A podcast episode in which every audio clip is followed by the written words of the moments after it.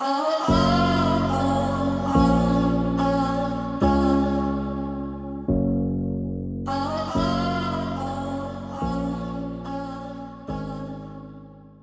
and welcome to Emma's podcast. So, in today's podcast, I have a very special guest, and I'm very intrigued because I talked to to uh, I'm going to announce who it is right now, Jessica Hay, and uh, she's a co-founder of Mod City in Chicago, Illinois. But the reason I'm intrigued by her, that was one thing as well, and she gave me that info a while ago. She was a VP at the age of 28. So that is pretty amazing uh, but I want to know what the adventure of Jessica was to where she is right now, and what did she learn? Because you know, leadership is one thing, and I talked uh, quite a few um, times on several um, podcasts about leadership. But at the young age of 28, to be a VP can be interesting. And I'm, we're going to talk a little bit about it too, to have a perspective of what happened and what she learned from. But I am so happy to have you today, yes, Jessica. I'm so excited to be here. so, how are you doing today? Really great. Sunny day in Chicago, Chicago summer, best summer, best best place to have summer. I feel. Um, so I'm feeling pretty good today.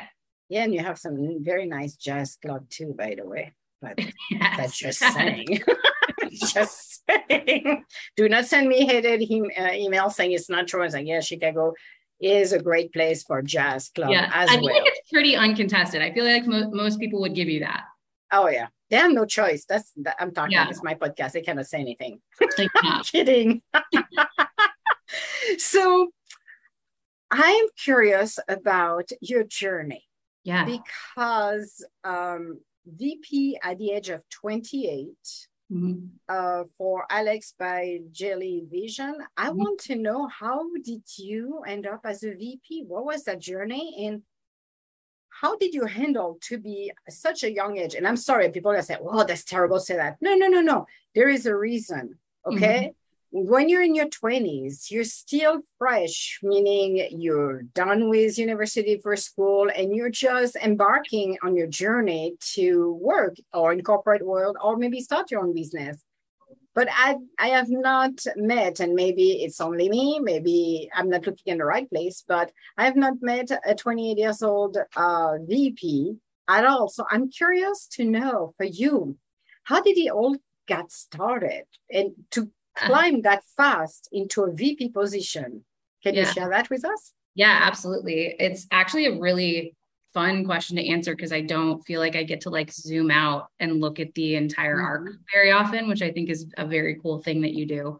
Um, the fact that I am really like in business at all is is interesting to me because when I went to college, I went as an opera performance major. So I I had was a creative my entire life. I was an opera singer, a classical piano player. I went to college on scholarship to pursue the arts.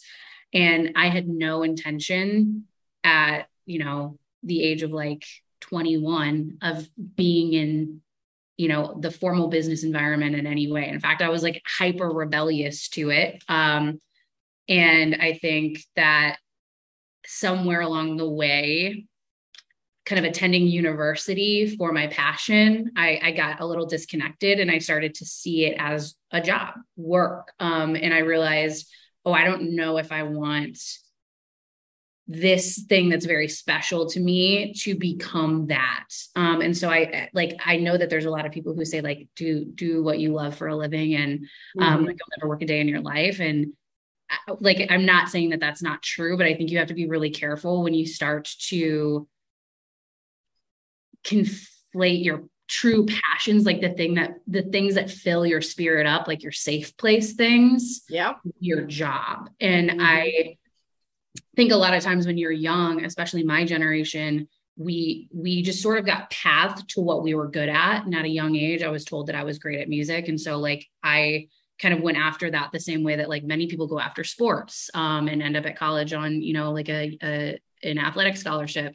And didn't really realize that somewhere down the road that was going to kind of look a very specific way and when i got there i didn't love it and so i was a junior in college and realizing that I was probably going to have to go get my, you know, master's, if not my doctorate, to continue teaching to supplement my performance income. And I was like, is that, I had to ask a really hard question really young, just like, is that the life I want? And I had to consider walking away from this thing that I had worked on my whole life up until that point. So I felt like I maybe had this unique opportunity to make some really hard decisions very young. And I just said no. Um, and if anyone is familiar with like how music majors work, none of your credits transfer um, because you've been taking piano classes and like aural theory classes and like choir as credits and like all these things that are hyper specific that like every other major is like, of course, that is not relevant to us. So I ended up having to like go double time my last year years in school to change majors and graduate with a degree in communications. But I feel like what happened for me when I switched from being a performance major to like s- sliding over into the business world mm-hmm. is I mm-hmm. felt like I was playing catch up. And I think that mentality, like that moment, defined a lot of things for everything that came next. Because I felt very compelled to master in the same way this world in a much smaller period of time. I had been singing since I was 10, singing competitive competitively since I was 14. And now suddenly I was trying to understand, but how can I develop that same kind of mastery over this? If I'm picking this craft, I want to master it. And so I think I kind of like brought that with me but then felt like I was behind. And it really created this like propulsion for my career to run at it really, really hard, really, really fast. You must, you know, you made a very good point when it came to the time to make a decision. And I think the hardest part for you, at least you are authentic to yourself, because you must have been very heartbroken to realize, you know, I've done that since I'm the age of 10. This is in my blood. This is my passion. Mm-hmm. But this is not what I'm meant to be doing. This should have been a passion, stay on the side, but yeah. not becoming my my um what's gonna get me into my journey. Yeah. That must have been very hard uh, mm-hmm. to come to that realization and figure it out how, like you said, to turn yourself around, put double time and some more just to be able to, like you said, catch up is amazing because you really hit it right in the nail. And I will say you took the bull by the horn and just made that decision. I don't know if a lot of people would have done that mm-hmm. because it takes courage to be able to just do that and come at such a young age to the realization, well, that's not the right path for me. Mm-hmm. Well, and I I do think too, and I will say this, like I didn't know when I was starting like my journey in music that to be an artist is like this could be a potentially I be I could be opening up a can of worms, but like to be an artist is sort of like a luxury. Um, it's a luxury of people who can be funded to do it or who have the money to survive through mm-hmm. through all of the period of time where you're struggling. And I just didn't come from a background where I had that available to me. I was one of, yeah. I am the first person in my family to, to get a college degree. And so for me, I was, I was sort of looking at what was going to be required of me to do this. And I had to make a decision like, do I pursue my art or do I pursue like financial sustainability for myself? And for yeah. me, that's more important. So like, I do think like courageous, yes but also I think there was some real like growing up to do in that decision, which was like, and for now, the most important thing for my life is to live a lifestyle where I can control my destiny financially and like really find independence. And that was always going to be pretty hard to do in the arts. And I, I have friends who are incredibly talented who are still doing it, who are still trying. Um, and it was just sort of a decision in the moment mm-hmm. that obviously I still grapple with from time to time. Um, so, but it is interesting to kind of ask, like, how did I become a 28 year old VP of sales at a technology startup in Chicago? Yes. Like it was, yeah. there's sort of like a mm-hmm. real feeling of like having to run to defend the choice. Um, yes. Because and and you know if people are offended by the the word you use, which to me is not offending, uh, a luxury. No, because it takes a lot of time, the courage. If you have, like you said, if you have the money to support you, it's great. But if you don't, mm-hmm. it makes it more challenging. So you have to make a conscious decision. Is mm-hmm. it truly for me or not? Yes. And you were honest to your own self. You were authentic to your own self to just said, okay, I love it. That's going to break my heart for five minutes. I cannot do it professionally, but that is not what I'm meant to be doing and you yes. took a very wise decision that most people would have said no i'm going to continue and you know because this is what it is. I refuse to give up. Yeah. But you did not give it up to just do nothing. However you shifted to something different mm-hmm. and more powerful. So that's well thank you. That's very nice to hear. Um I, I think i wish i could have said that i i like knew all of those things when I made the decision. I think a lot of courage can be found in those moments of survival that you look back on and and retroactively learn about a lot about yourself. I do think it also like I couldn't just leave the creative part of me behind either. Yeah. So I yeah. think I kind of came into into my relationship with business on sort of a quest to validate that it could yep. also be a creative endeavor and that it was potentially misunderstood, which I still believe. I have a huge beef with people who really feel like there's creative fields and then there's non creative fields. And it's like, I think that's something we were taught. Yes. People, it, people want to, yeah, people design your left side of the brain or you're the right yeah. side. Well, I'm sorry, I'm the mix of both. I do a cocktail every day, and whatever pops is whatever pops. Yes. Creativity and I think entrepreneurship and entrepreneurs and business owners are creative people. You have to be. Yeah. But that doesn't mean they're going to design this, you know, put a beautiful portrait and draw something on the wall. They're doing it within their business, within their craft. Creativity is everywhere. So and I, I, I do wish like we could sort of break that down for people who are younger and imagining themselves in different roles. Like there is no such thing as any kind of job where you have to be explicitly right brain or left brain. Like some of some of the most creative people i know are analysts and it is their creativity that allows them to tell incredible stories with numbers. Yes like and it's like you would you would find that incredibly counterintuitive. Yeah. It's well no this is a very like this is a quant heavy role. This is data. Yep. Well data exists mm-hmm. to tell you something which is yep creative, right? Like exactly. It's, it's the it's the mix of the two, the blend of the two that I think is unique. But I do think like the rapidity of my career definitely came from this sense that I was starting like on the back foot and that I yeah. had peers who'd been taking business classes forever who had like internships scheduled and you know yep. like like what was I doing and where was it going and I just made this big decision and like working really hard to create focus um, so I randomly ended up getting an internship at Target, having no idea what I had just earned because yep. this was a new space for me. Yep. Incredible internship, it, which I found out later is like renowned for being an incredible internship, but I had no idea.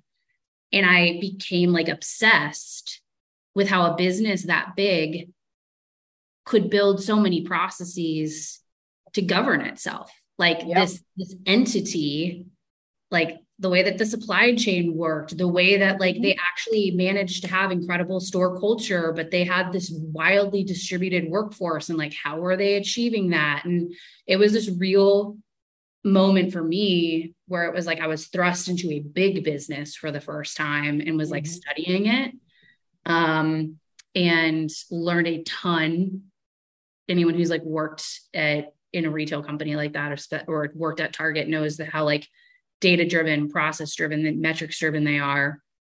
So I learned about metrics and management, how to talk about that. They were really, really big on teaching everybody the language of Target. Target has like a very specific language that they all use with one another.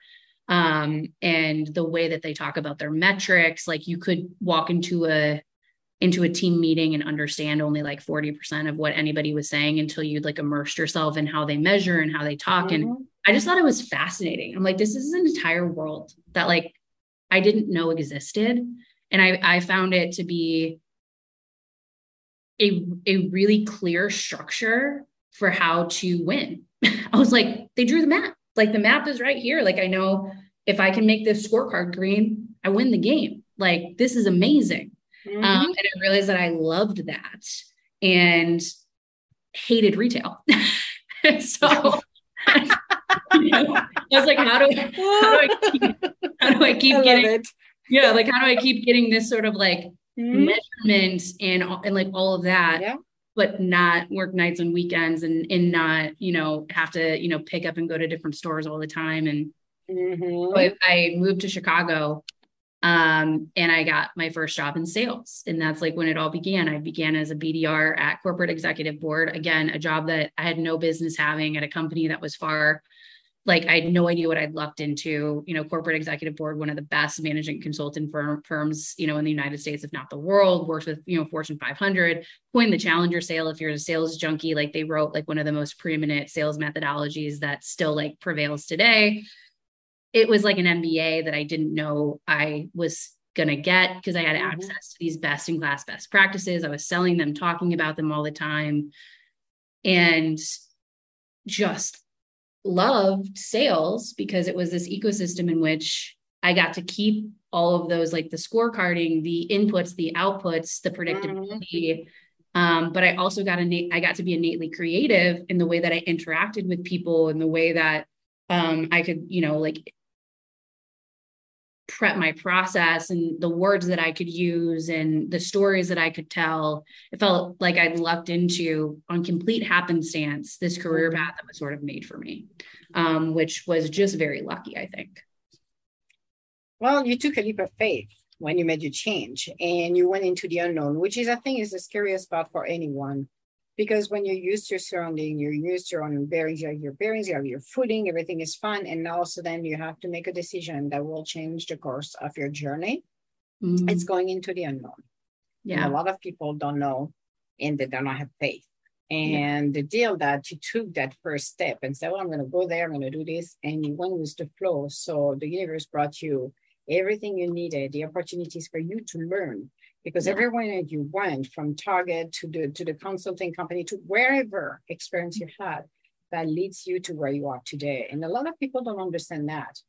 I have been that's mm-hmm. why you were talking about target. I'm like god i was at target 20 plus years ago. It's a, and, and, like you you probably have pretty good things to say about it. Like like i feel like i feel like they you know, like retail just in general gets a bad rep, but like they've built a pretty darn good company over there. Um, and it, it was it was a pretty big masterclass for me to get to study it. I think the best one is still WellTT Walmart because mm. they got every single sales. I, I teach, a, I do a class actually on sales and market dominating position, blah, blah, blah.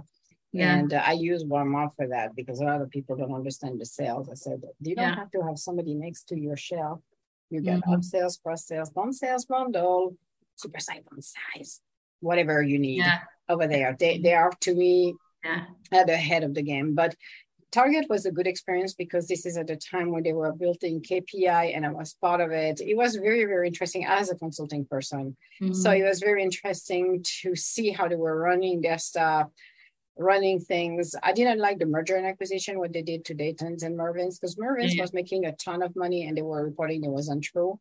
Mm-hmm. And I mm-hmm. wasn't in agreement with it because I saw the numbers and I'm like, that's not true. Mervyn's was making a ton of money. Yeah. But they took stuff from um, Dayton's and spit it out. And I'm like, no, you should, for me, they should have kept those companies and let it run because they were making a That's ton of money. But yeah, that was their, their things that to me personally, for what I saw, over two decades ago. I'm not in agreement with what I've done, but again, that's you know shareholders whatever yeah. they want to do, that's their yeah. call. But yeah. it was very interesting. So now you're starting with uh, uh, with a different company, and how did you went from uh, your sales to move and become a VP? How this happened? So it's a really good question. Um, my time at corporate executive board was really important um, because I got to work with, I think to date, some of the smartest people I've ever met. Um, and virtually everyone that I worked with or for there is now a CRO, an investor has spun up their own consult. I mean, like every, it's just absurd how many of those people went on to go build things. And you almost wonder, like, what about that company at that time like attracted us all, but like it was some incubator. Um, I call it yeah, I think so. Yeah, and I and like we all insisted naturally on just being like exceptional was like the culture but it didn't feel like it was like being wrung out of you necessarily. Like it was just organically done yeah and i don't know if it's something that naturally comes from like the kind of best in class content that they put out sort of demands that in return um but i got to work with some of the smartest people i'd ever met. And i got to sell you know these best practices to fortune 500 leaders. Like some some of the meetings that i sat on i'm like i had no business as like a 23 year old sitting in a meeting with this you know the chief revenue officer of you know fortune 100 company and like listening to them talk about how they were thinking about the next five years of their business. You know like mm-hmm. that was such an exposure that i think that business could uniquely give me. And it got me really thinking well these really big companies are being really well serviced by these best practices. Like frameworks work right? And they work the biggest and the best. Where don't frameworks exist but maybe should. And i was in the middle of chicago and looking around at the tech community and i was sort of like well what happens if you sort of take some of these ideas that i've learned here just by proxy of talking about them and selling them and seeing them in action all day mm-hmm. every day and move to a company that doesn't have this kind of infrastructure like does it still work mm-hmm.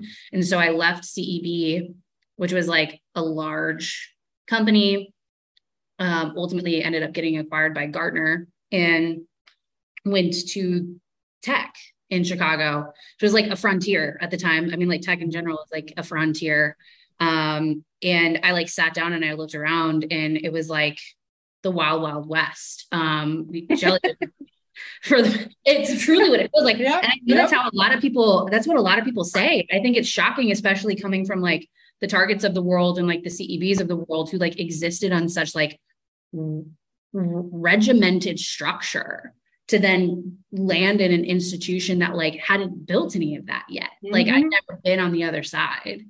And I was like, oh, like they don't have process yet. And so I actually like like. I joined as an account executive, you know, like I was not, I did not join Jellyvision as a leader. And I joined Jellyvision at a very specific time. Jellyvision was, you know, had historically been an agency, a gaming company, and they had just spun up a product, Alex, which was a, a benefits decision support tool for large enterprises. And they were figuring out how to become a product company and a technology company. And I just joined at a very specific time where that entire piece of the business was getting built out and I think I was like their sixth AE. Um, and I just started to use the processes and put the processes in place kind of without being asked. And it was working. And then at one point, I kind of raised my hand. I went to talk to the CEO and I said, Hey, you guys have a really big pipeline problem. You're hiring all of these AEs. There's not going to be enough business. They're going to churn would you mind giving me the business development team? I'll turn it around. I'll fix it. I'll fix pipeline for you. Put her put together a presentation for her. She was like, take the job, like whatever, like do it. Which that was a terminal point, like turning point, which it was like I brought a problem to an executive who gave me the reins to solve it. It doesn't yeah. always happen that somebody comes and says, I have a solution and they're given the space yep solve it. I think that is something uniquely beautiful and kind of romantic about tech is like that tends to happen in tech. Um, and so I did, I built out a really, really high performing team. I grew a team of like two to a team of 35 in like under six months. Um, Jellyvision, I think by the by the time that I left, they were still like almost 90% outbound driven. So that same team continued to produce about 90% of the revenue for the company um, and it was all on these best practices. Like it was it was just putting frameworks right? Yeah. defining frameworks putting them in place teaching them all the same templates that i'd sort of fallen in love with throughout my career putting them in place creating them. And then when i had sort of done that then you know i stepped into the vp of sales position and started to do that for the account account executive team. I built a channel program um, and yeah I, I promoted at 28 which was felt it honestly feels like blur. Like it felt like a blur that I'd kind of like done all of that since I made the decision to not be a singer. isn't isn't it amazing? It's like mm-hmm. holy moly, who would have known you would end up a VP? But such a young age. So what did you learn? What was the hardest lesson for you to learn as a VP? I know there's probably many, but you're looking at me like, okay. for me, mm-hmm it's wild because I think I'm still learning lessons from that experience. Like Good. hindsight is like so 2020 and I feel like I'll run into things that feel familiar and mm-hmm. and all of a sudden get to reassess them again. Um but I think for me the big one was you can only be as great a leader as you are healthy and grounded so I think that like young leaders, especially, force our mm-hmm. ambition on everyone. Like yes. we think, I thought you should care as much as I care. Like why? Like, like, like look like I was mm-hmm. and and like you know it, it happens because you get kind of used that way in the organization too. Like you become kind of the poster child for what's possible. Yeah but like that's just not realistic either you know like that was a very specific choice that i had made that did come with a lot of sacrifices i didn't have yep. a great work life balance for a really long time because i yep. had committed to that not being the priority like that was a choice that i had made but that's mm-hmm. not fair to expect everybody to feel that way um and i didn't understand anything about boundaries i didn't understand anything about um I, like I didn't have great executive presence yet. Like I didn't have a ton of gravitas. and so I feel like I was always kind of a, like I I was re- I was a really really talented kind of loose cannon. yeah, I can see that. yeah, I, I, can I can see that. And yeah. but you know, if you do, you have not learned all of that, and you have not, it's not even learning, it's experiencing because your trajectory went like, you know, a rocket, basically. Yeah. And it was a fast rocket. It wasn't the slow version of it because there is some people who will have the opportunity to know more about it and be grounded and understand more. But yeah. it's still, you know, people, you know, we can call us a 21 adult. I'm sorry. Uh, maturity comes with age. You can have the best maturity you think you got. It. Yeah. No, you can't. can't and you can't that was really hard for me though. Um, I would work with coaches. I would, you know, and I just, I didn't have the perspective. Yep. And, it, and I, I couldn't have had the perspective. Like there, yep. and I didn't know how to be okay with the fact that I didn't have perspective. And like that was a, so I always, I almost started to feel like I needed to be someone I wasn't. Like what I was being asked to be so was something other than I currently was. And so you, you really created a persona. Yes. And I think a lot of people do that. I do think that's pretty common. Yes, if you don't know, you're gonna pretend. Mm-hmm.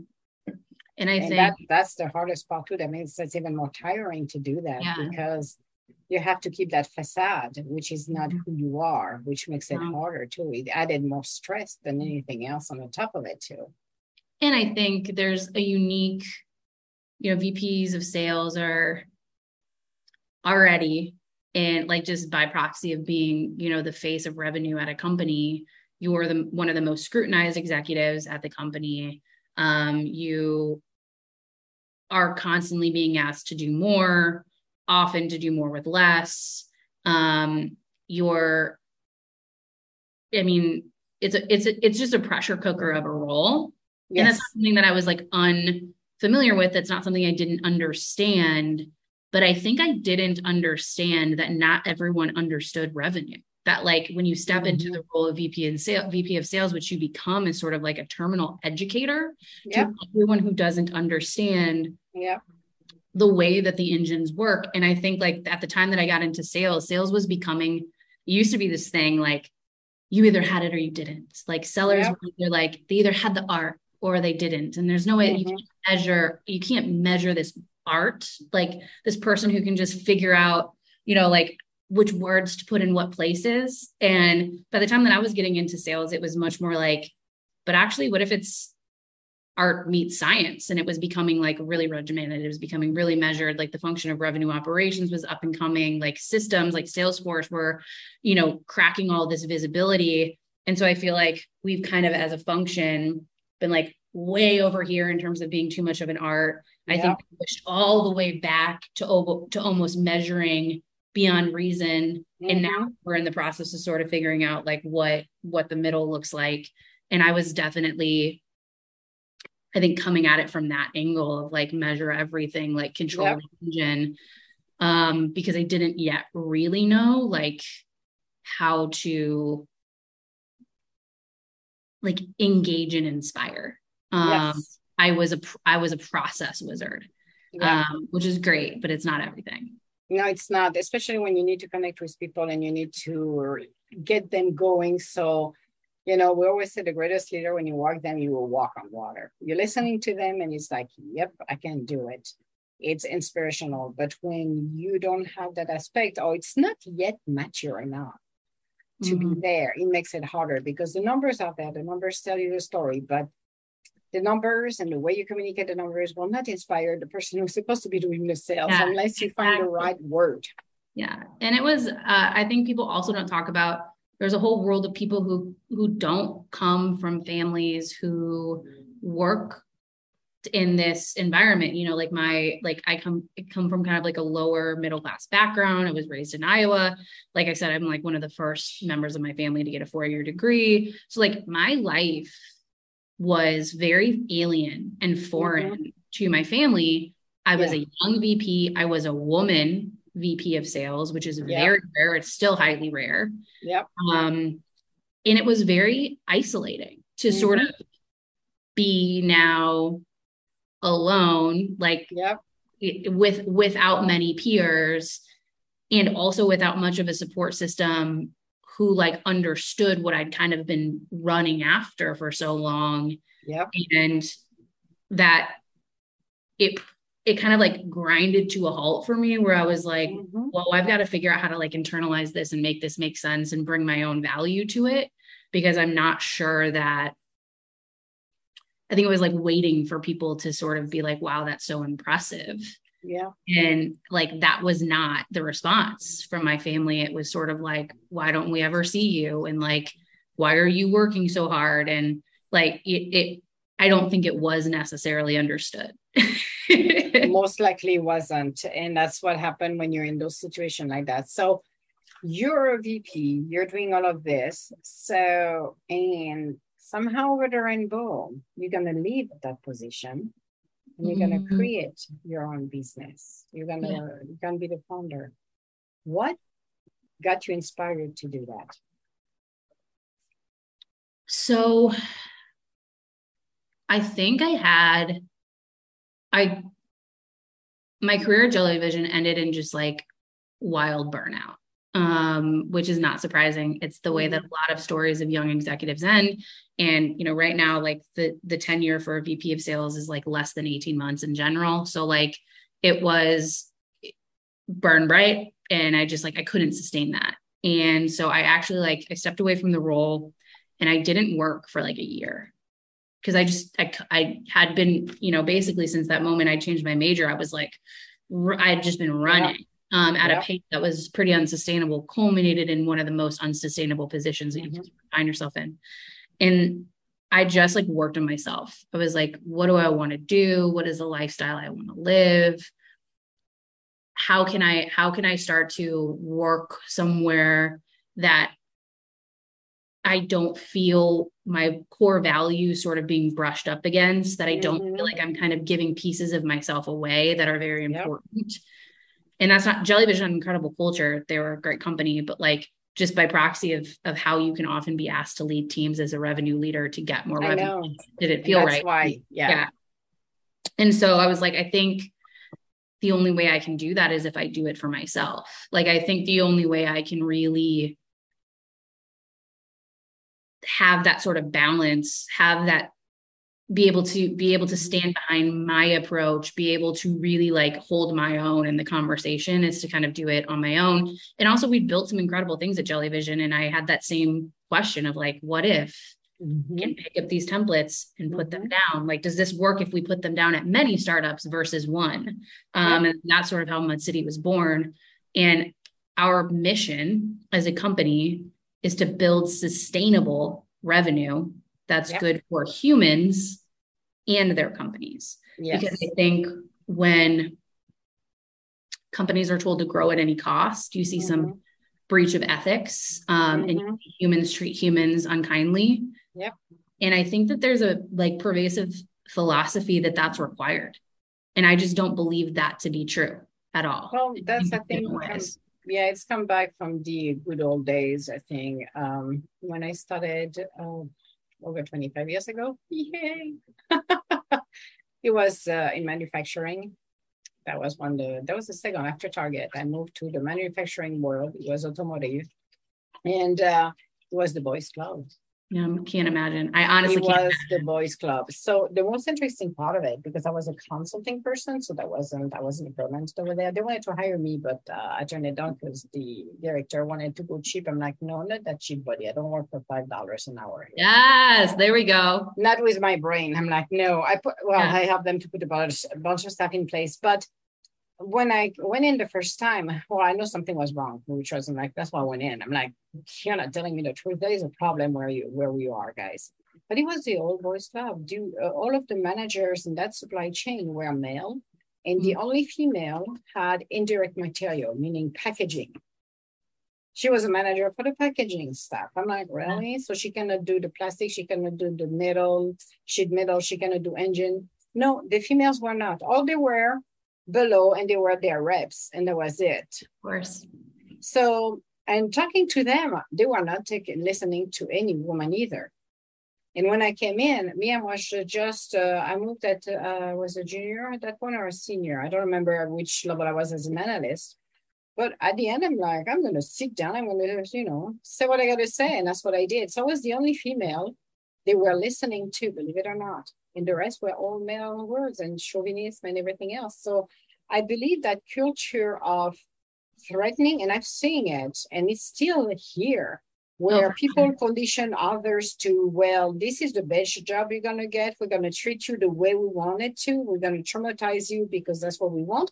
It is. People need to call it what it is. I'm so glad you used that word. People need to call it what it is. We're we're traumatizing yeah. people. Yeah. Yes, absolutely. you traumatize people. You condition yeah. people to think that if you if you if you think the the grass is green on the other side, it's not. So you're not gonna go to find a better job. So they condition people. And I'm seeing it because I had people who have done things to me for over two years and I fought it uh, um, that will be condition and threats and everything that comes in between. And they try to break people down. And it's like those companies should not be there. Those people should be out of work, but they're still working. But the way they treat people to me is not right. But yeah. a lot of companies doing this. And that's the lack of leadership. Yeah. Well, it's I mean, I could have a whole nother hour long conversation with you just about like the arc of the last two years and like Oh, we could do that. We could come back. We could schedule another uh, meeting. I mean, like that, like what we've seen in terms of like how people recovered from the mm-hmm. pandemic, mm-hmm. the yep. the ego that followed it, and some of the like yep. very, I think, kind of like greedy choices that were made to recover from it, and then yep. to now be sort of plunged in another soft market. Yep. and to see all of that play out and so it's it's rare that you see that play out in such a small period of time that's mm-hmm. usually spread out you know over a long period of time and so i think people will be studying this specific time in history for like a long time but oh, for sure but i i just simon sinek has like an incredible video that we kind of used when we were developing our mission at mud city that was like why do we have to mm-hmm. kind of keep to these old ideals that we have to serve the shareholder first. Like, yes. what if we served the employees first? Yes. Like, what if you just simply run a business and that's the only thing that you change? Like, what yes. happens? Like, what happens if you start looking everything, like everything through the lens of like, does this serve the employees? Mm-hmm. Like, what would be possible? And in the fact, he he talks a lot about like how we we just got stuck in an idea that was never meant to be forever. You know, yes. like it's kind of this concept that that like Wall Street was built upon and and now it's been accepted as this like gospel of business. Mm-hmm. But it's proven itself over and over again again to like not be great. Mm-hmm. and we still cling to it. Um yes. and I it's like that same entrepreneurial spirit. It's like, well, who are going to be the people who who write the businesses of the future who like buck that? You know what I yes. mean? I think that's that's like what I really want to see. And like I because I had to ask myself a lot, like what was wrong with me that I couldn't. I was very talented VP of sales. I had very talented reps. I had a great product. And I was putting up the most revenue that the company had ever seen. And it wasn't enough and I had, I was like, something's wrong with me. I'm broken. And like I had to do a year's worth of work to realize, like, what if I'm not broken? What if the systems are broken? Yeah, the system is broken because you do great sales, I think people see here's the problem. Uh, when it's all about revenue, and I understand, okay, we run our own business, you run yours, you run mine. Yeah, totally. We know money has to come so we can pay everybody, we can pay our bills, we can yeah. do everything. But not everything should be driven by revenue because if you got great employees, and like you said, you refocus on the employees, the employees, the money is going to come like there's no tomorrow. Mm-hmm. But it should be the main thing will be do we have a healthy business? And that includes employees. Yeah. Not well, the shareholder decided we're going to make $50 million here and right now. So we're going to start to cut head. We're going to start to push people. We're going to start to be rude. We're going to start to threaten yeah. people because we want the revenue. Or like, yeah, exactly. Like literally exactly that. And it's like, we talk to so many companies. I think we have a unique like front row seat because we happen to be talking to companies as they're, you know, about to raise capital or who have just mm-hmm. raised capital. And so we, we kind of get to see behind the curtain a little bit more than, you know, the average person. But I think, for us, it's like six months ago, it was like, what's profitability?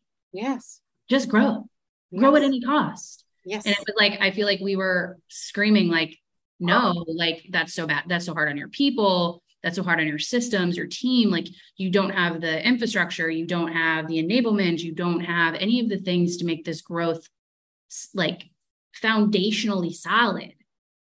And for like six months later, well, uh, you know, actually we're gonna have to cut a bunch of those resources that we just went out and we and we got because they're just not efficient. And it's like, I just don't believe that that we can't be better than that, I guess, mm-hmm. you know. I agree. Mm-hmm. So you you so after one year of source searching and what you wanted to do, mm-hmm. you start your company. Yeah. So how scary was it or exciting was it?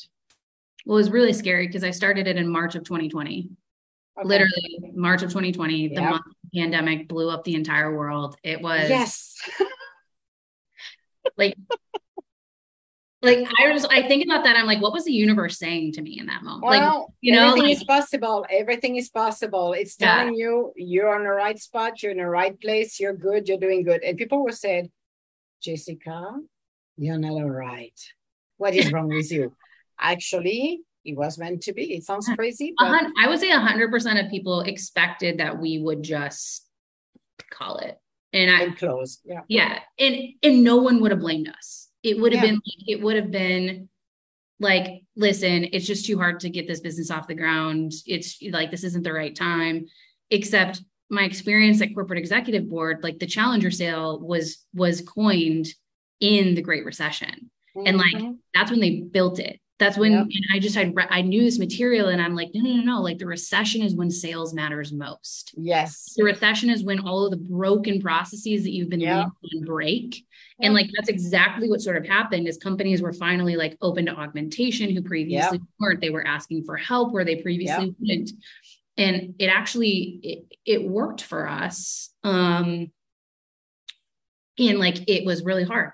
It was it was like it was like holding on like every single day and just yep. like knowing that it was yep. going to get better. Yep. um but like it's you know we're two two years later um which i always like think like two years into a business is when you can finally like breathe a sigh of relief because like like the government is even like oh you're like less risky now. Like you might make it. Yeah you're okay. Yeah. We'll check on you in six months but you look okay yeah, yeah. but like before two years, they're like, you're barely a thing. Like we don't, we don't even mm-hmm. bother with you. Um, yeah.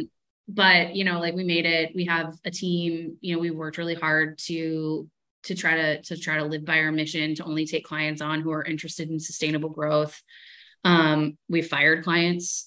we walked away. Um, yep because you sometimes have to do that if you're going to like really live in alignment with your mission. Yeah. Um, and like I have generated now, I feel like I'm finally generating some like real wisdom from like the culmination of my career to this point. Like I feel mm-hmm. a little bit more settled. I feel a little less urgent all the time. Things are a little less on fire. Like I'm I can feel myself kind of like gaining the things that I remember at 28 years old, I was being told I didn't have. And the yeah. only now is I know that I couldn't have had them then. It was like yeah. a ridiculous conversation to have about my not mm-hmm. having them because those weren't things that I could go get with anything other than time. Um, yeah. So perspective is nice now, I would say that's good. There's a maturity, there is a growth, there is mm-hmm. everything you needed. So that's what I love. It's just the fact that you can look at it and just say, okay, I'm in a better place now. I got the maturity, I got everything I have. I have the right team, mm-hmm. and I have learned the leadership, and I'm continue to learn and grow, which yeah. I think is wonderful. This is what it's all about: the growth and the journey that took you there. Mm-hmm. That's and I don't I know. You know, it's hard to know like what will be in five years. Like, no, we're a services firm, and like there's a lot of people who will say like services is a less exciting or a less interesting kind of business than technology. And you know like there's there's a lot of like well you're a founder but you're a founder of a services firm. And it's like it like there's like a whole new like layer of challenges now. And you know like i'm trying to decide what i want this to grow into and yeah. like all of that. Um but to me too it's like and if it didn't like what what a ride. Like what a what an arc. And and like how much wisdom and how much perspective and how much exposure i've had mm-hmm. and growth mm-hmm. just by putting my putting myself in a position where like i had to build it i had to learn it i had to productize it. I you know like i had to do those things. Um and i think the one thing i can say is it's never been boring that's that's what is great. This is what yeah. it's all about. And you will continue because you have to use your creativity, you have to use your intuition, you have to listen to your customers as well to see how your products are evolving as well. It's like services or products are evolving with your clients. So you're going to learn more and do more. But it's wonderful. So what would you say to your younger self that you know now than you did not know before? Just like chill out. Chill out. Chill out. Like the world's not on fire you're going to get there. It doesn't have to be tomorrow. Um, and I think I, it would be nice to have told her, like, it's okay that you don't have these things. Like, mm-hmm. I, I think you also have to be very aware when you bet on a 28 year old VP that they're yep. going to come without some components. Um, and like you have to make those trade offs. And so I think it's like it's okay to be where you are. Um, and I try to, I every day I try to tell myself that still because it's very easy when you run your own business to have like extreme FOMO over what you're not doing or what you could be doing or like all the thoughts and like that. That's the torture now. Like that's my torture now. But like mm-hmm. I just try to remind myself, it's like I can only be doing what I can be doing. I only have the resources to do yeah. what I'm doing yeah. I can only solve for what's in front of me. Because mm-hmm. um, otherwise, I'm like right back to chasing. Like I'm exactly. right living unsustainably. So I think like the, the the big learning was like all of that was coming from me. Yeah. You know. And grounding yourself and stay balanced as much as you can. Yeah. That is fantastic. So what's in uh what other projects are you gonna do with Mud or yeah where yeah. are you gonna be? So Any projects, anything exciting?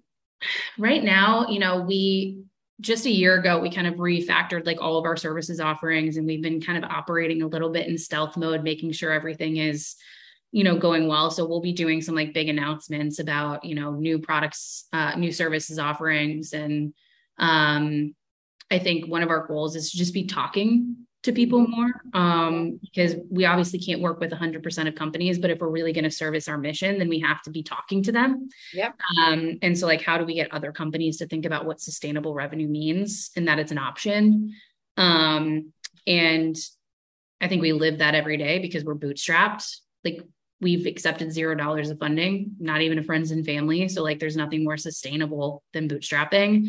Yeah. Um, that's really important to us to keep doing that. Mm-hmm. It's also where the freedom comes from to to keep living the life that you want to live. Exactly. That's that's wonderful. So what I would like to do because we're at the top of the hour and I know we're both of us are busy. I want to invite you for another uh for sure yeah because you, great you're so you asked the best questions like that was a very cathartic hour of my life good i'm happy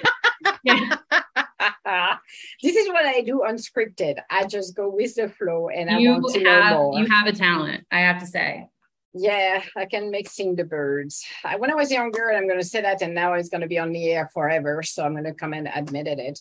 When I was younger, and I still do it, when I need information, I will take the time to talk to people, and people will give me information that I need to know. the universe has decreed it. I, I should I always said I should have worked for the CIA or something like that. Uh, yeah, I could yeah. talk to people out of anything. definitely. definitely. you will give me your credit card number without realizing it. Yay! I love it. But no, I really want to invite you for a second episode because um, I want to know more and uh, it's it's so fascinating to talk to you. It's there is so much insight, and for me, for the younger generation, because I again I don't want to be mean to the younger generation, but there is an idea that they can become a VP, they can run their own company in 15 minutes, but they don't understand that you need to go through the process. Yeah. And when you're not exposed, you know, you're in your incubator at school and you got great ideas, great dreams, but the school is the school. The real life, it's a different way as a student of life you go in. Yeah.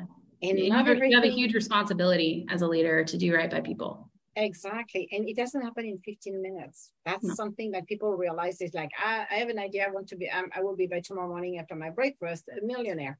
Mm-hmm. Good for you, unless you uh, you have a family who's very wealthy or you have a trust fund. Perfect. If you don't, then it's going to take time. But there, the maturity and the wisdom, like that's what I wanted to ask you about when you were 28, where you were, because maturity was you're a youngster. It's like we're all a youngster in our 20s, and yeah. we might think we know better, but we don't because no. we don't have the experience. And it's just the beginning of the journey.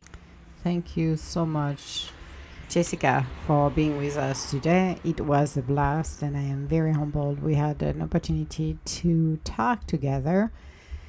However, we will reinvite Jessica, just to let you know, for part two. It was such an amazing conversation with her. All my love. Bye.